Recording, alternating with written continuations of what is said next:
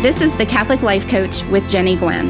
This podcast is designed to share powerful life coaching concepts through the lens of scripture, church teachings, and the lives of the saints. My goal is to equip and encourage you to live a happy, healthy, holy life so that you can be the light of Christ for those around you.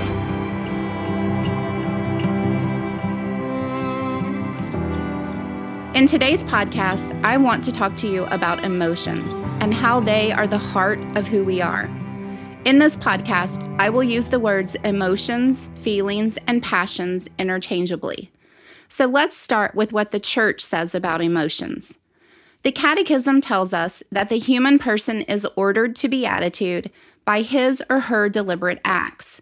The passions or feelings that are experienced can dispose him or her to it and contribute to it. So, our emotions play a role in our holiness. The Catechism also states the passions or feelings are natural components of the human physique. They form the passageway and ensure the connection between the life of the senses and the life of the mind. Our Lord called man's heart the source from which emotions spring. I love this last line. Our Lord called man's heart the source from which feelings spring. Our feelings are the driving force behind all of the actions in our lives. I'm referring to the things we do or don't do. When you collect all of your actions and put them together, they create the reality that is your life. So, don't you think it is important to learn where the source for your emotions comes from? Many years ago, when I was teaching kindergarten, I would spend a week or so teaching about the five senses taste, touch, hear, smell, and feel. Our senses are how we experience the outside world. I would incorporate lessons across the curriculum so the students could really understand how their senses impacted their lives. The five senses help us to interpret the world around us. They can warn us of danger. For example, when you feel heat, you stop moving closer to the fire to avoid getting burned. The rancid smell of gas or fumes can warn you of danger or the delicious smell of fresh bread can remind you of home. The five senses are crucial to how we experience the outside world.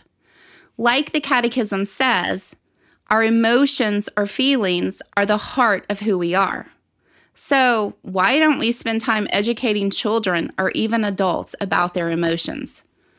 If you grew up like me, we were discouraged from sharing our emotions. We heard sayings like, Suck it up, buttercup. Don't be a sissy. I can give you something to cry about. Put on your big girl panties and get over it. Can you relate to these or maybe think of some others? Most of us were never taught how to process emotions. When I first start to work with clients, most of them can't give a specific name to how they feel. When I ask the question, How do you feel right now? Most give a general answer I feel good. I'm fine. I'm okay. I feel terrible.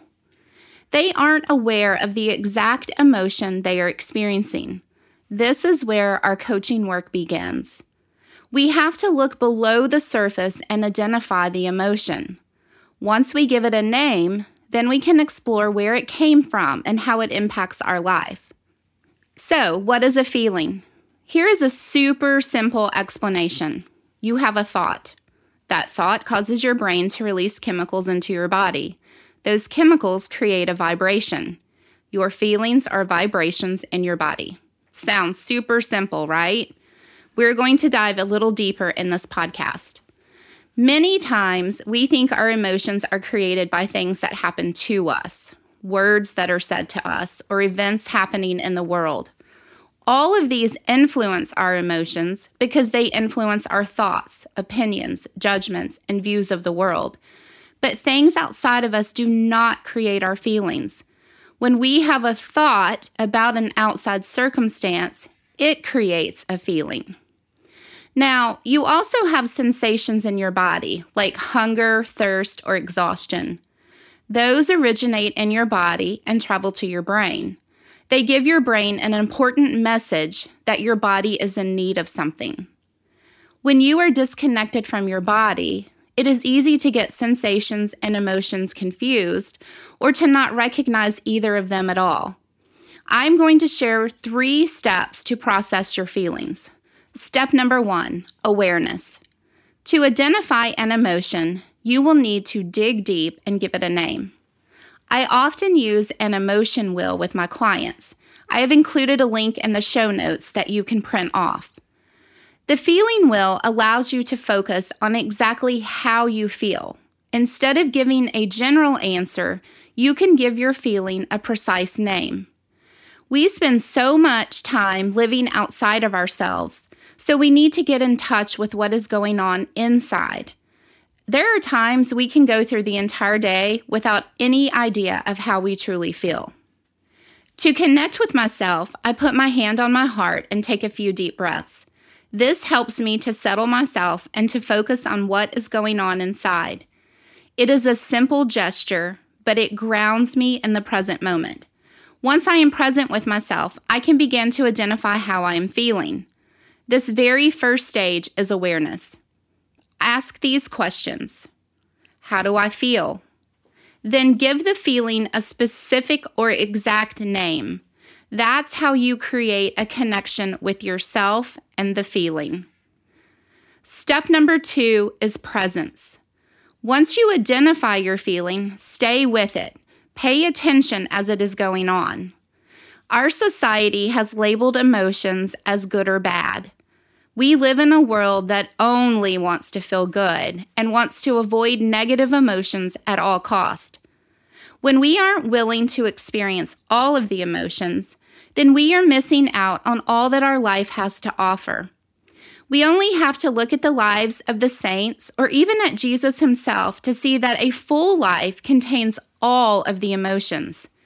Jesus lived a full human experience with joy and happiness, as well as intense pain and sorrow. To be present with an emotion means that you are willing to experience the emotion completely. Be present with the emotion. Observe it so that you could describe how it feels in your body. Describe the feeling with lots of detail. If you have a journal, write down what you are experiencing. Where do you feel it in your body? Is it in the top of your stomach? Can you feel it in the back of your shoulders? Is the feeling fast or slow? Is it hot or cold? Does a color come to mind? The more familiar you are with the feeling, it will allow you to connect on a deeper level with yourself. Step number three response. Now that you have an awareness of how you feel and the experience of the feeling in your body, it is now time to see how you respond to the feeling. We have learned that your thoughts create your feelings, so it is important to know that your feelings drive all of your actions, what you do or don't do. Let me share an example. My emotions really rise to the surface when I'm driving in traffic. Recently, I was headed to a doctor's visit and there was an unusual amount of traffic for the middle of the day. As I was driving in the stop and go traffic, people started switching lanes to get through faster. I started to get irritated. I was thinking, I am going to be late because people don't know how to drive. As I was feeling irritated, I started complaining. I honked my horn at someone. I quit listening to a podcast because I was so focused on what everyone else was doing wrong. I wouldn't let people over in front of me. I replayed over and over in my head how terrible people are as drivers. Now, my actions were not very nice. In that feeling of irritation, the results of my actions found plenty of evidence that people don't know how to drive, including myself. When we experience an emotion, it can become a vice or a virtue. We can act in charity or in selfishness. Having an awareness of the feeling, being present and allowing the emotion completely will give you time to determine how you want to act or not act when you feel a certain way. Remember, the Catechism tells us that the human person is ordered to beatitude by his or her deliberate acts. All right, friends, until next time, stay happy, healthy, and holy.